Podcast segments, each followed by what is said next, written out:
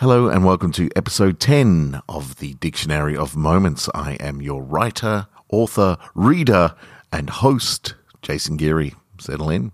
Let's read some stories.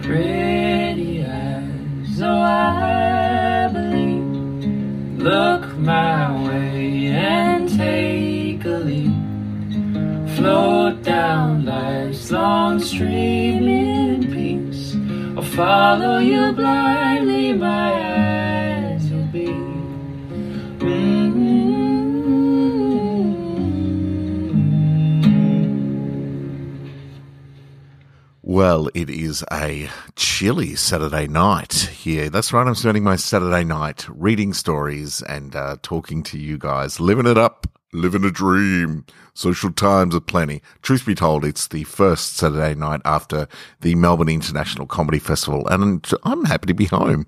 I've got a glass of red wine in front of me.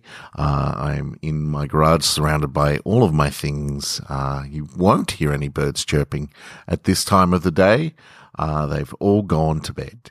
Uh, so uh, I have three stories again for you this week. Uh, I'd like to thank the Heartstrings Project for their music. Uh, you heard it at the start. You'll hear it throughout the podcast. Uh, check them out on their various socials. The Heartstrings Project. Thank you for your music. Uh, I'd like to thank you for listening. Uh, if you could tell a friend or uh, spread the word about the podcast, of course, that would be wonderful. I know I say it every time, but you know, I, I want it to grow just a little bit every time. Uh, thank you for listening. Uh, if any of these stories are your favorite or you'd like to, uh, a word or, or, something like that particularly represented, uh, hit me up. Hit me up via Instagram. Uh, uh, you can DM me there. the Dictionary of Moments has a Facebook page, and you can join the community there, or you can hit me up at podcast at dictionaryofmoments.com. So we're going to go straight into uh, three stories now. Uh, I hope you enjoy them. Please settle back, take a deep breath, and enjoy.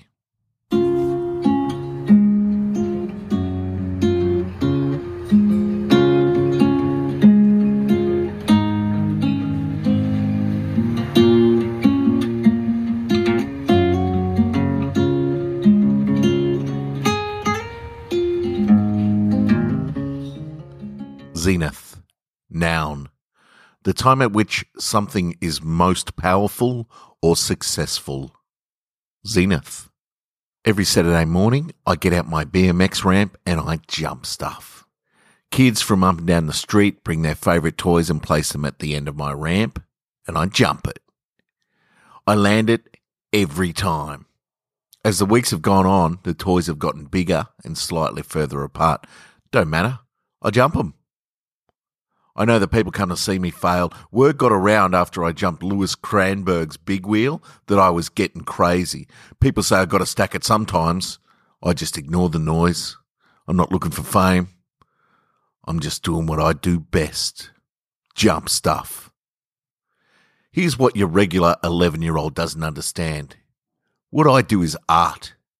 A pure expression of my inner self. Some would argue that it's science about power and speed, physics stuff.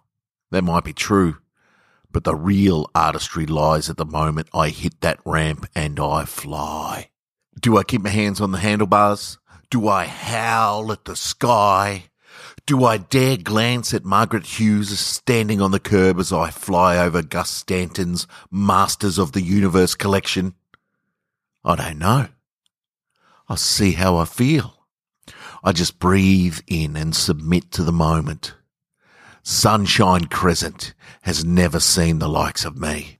When I'm flying and I'm at my highest point, I am the real master of the universe.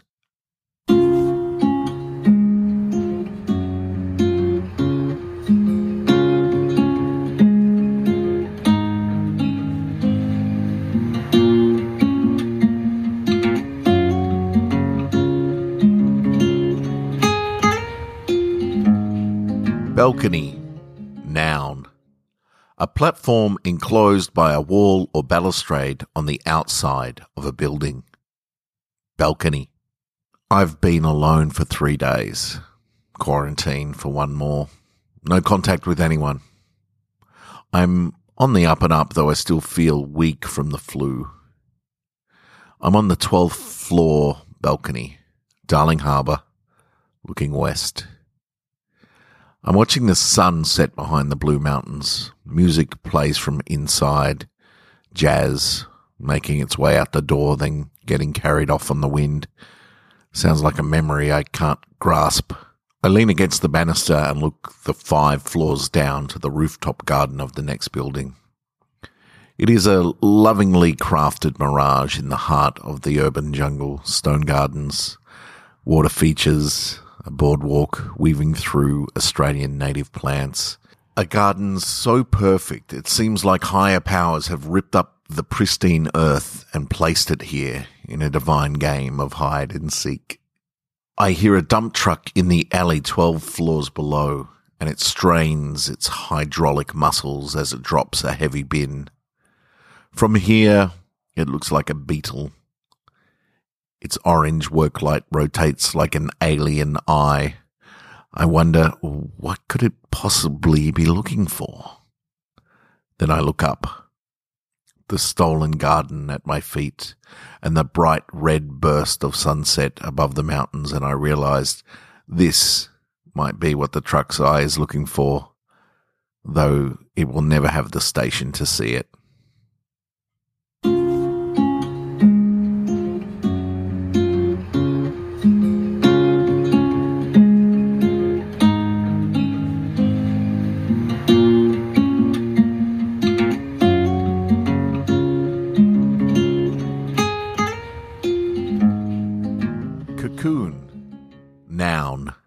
Something that envelops someone in a protective or comforting way.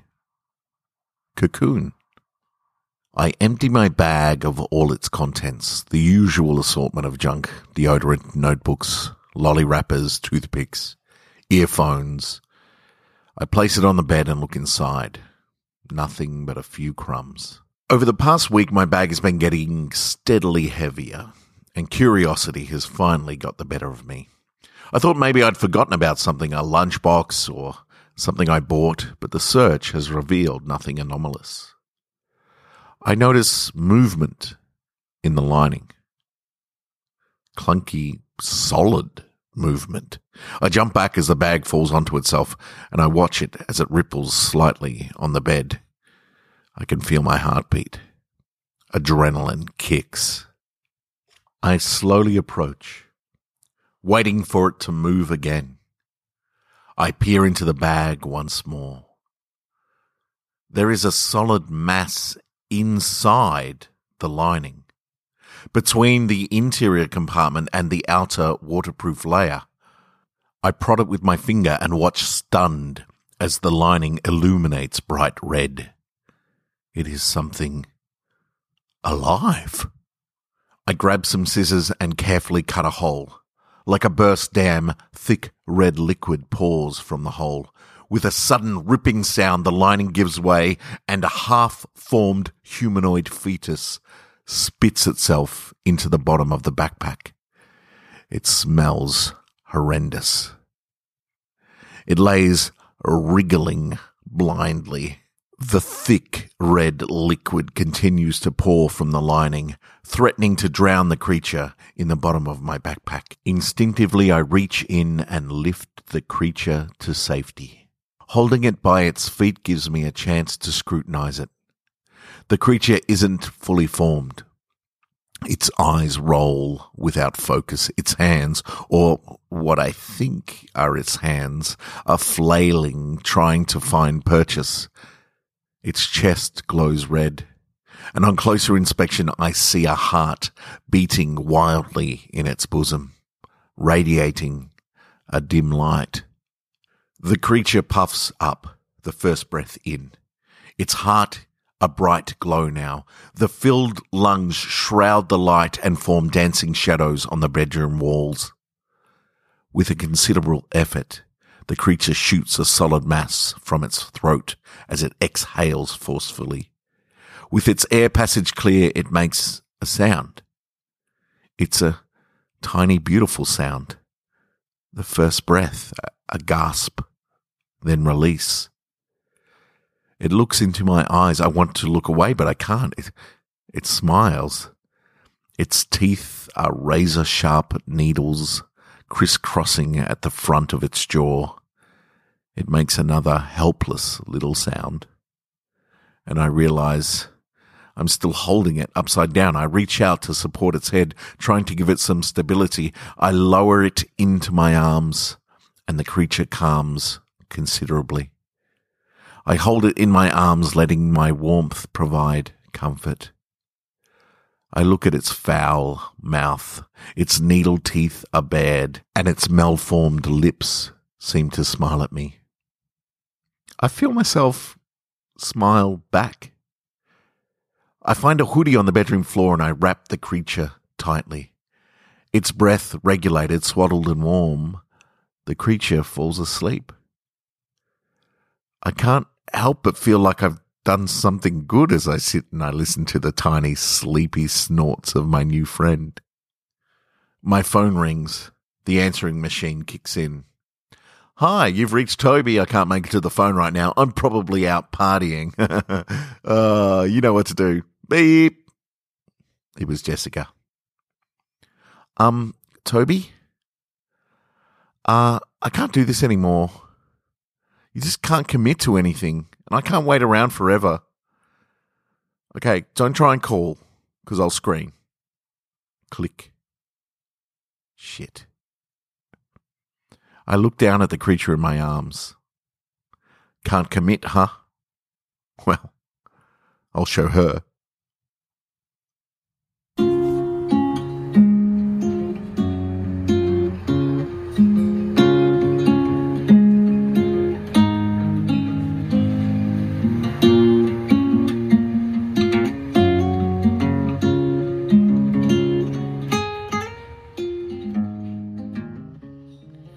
So, a lazy Saturday night record.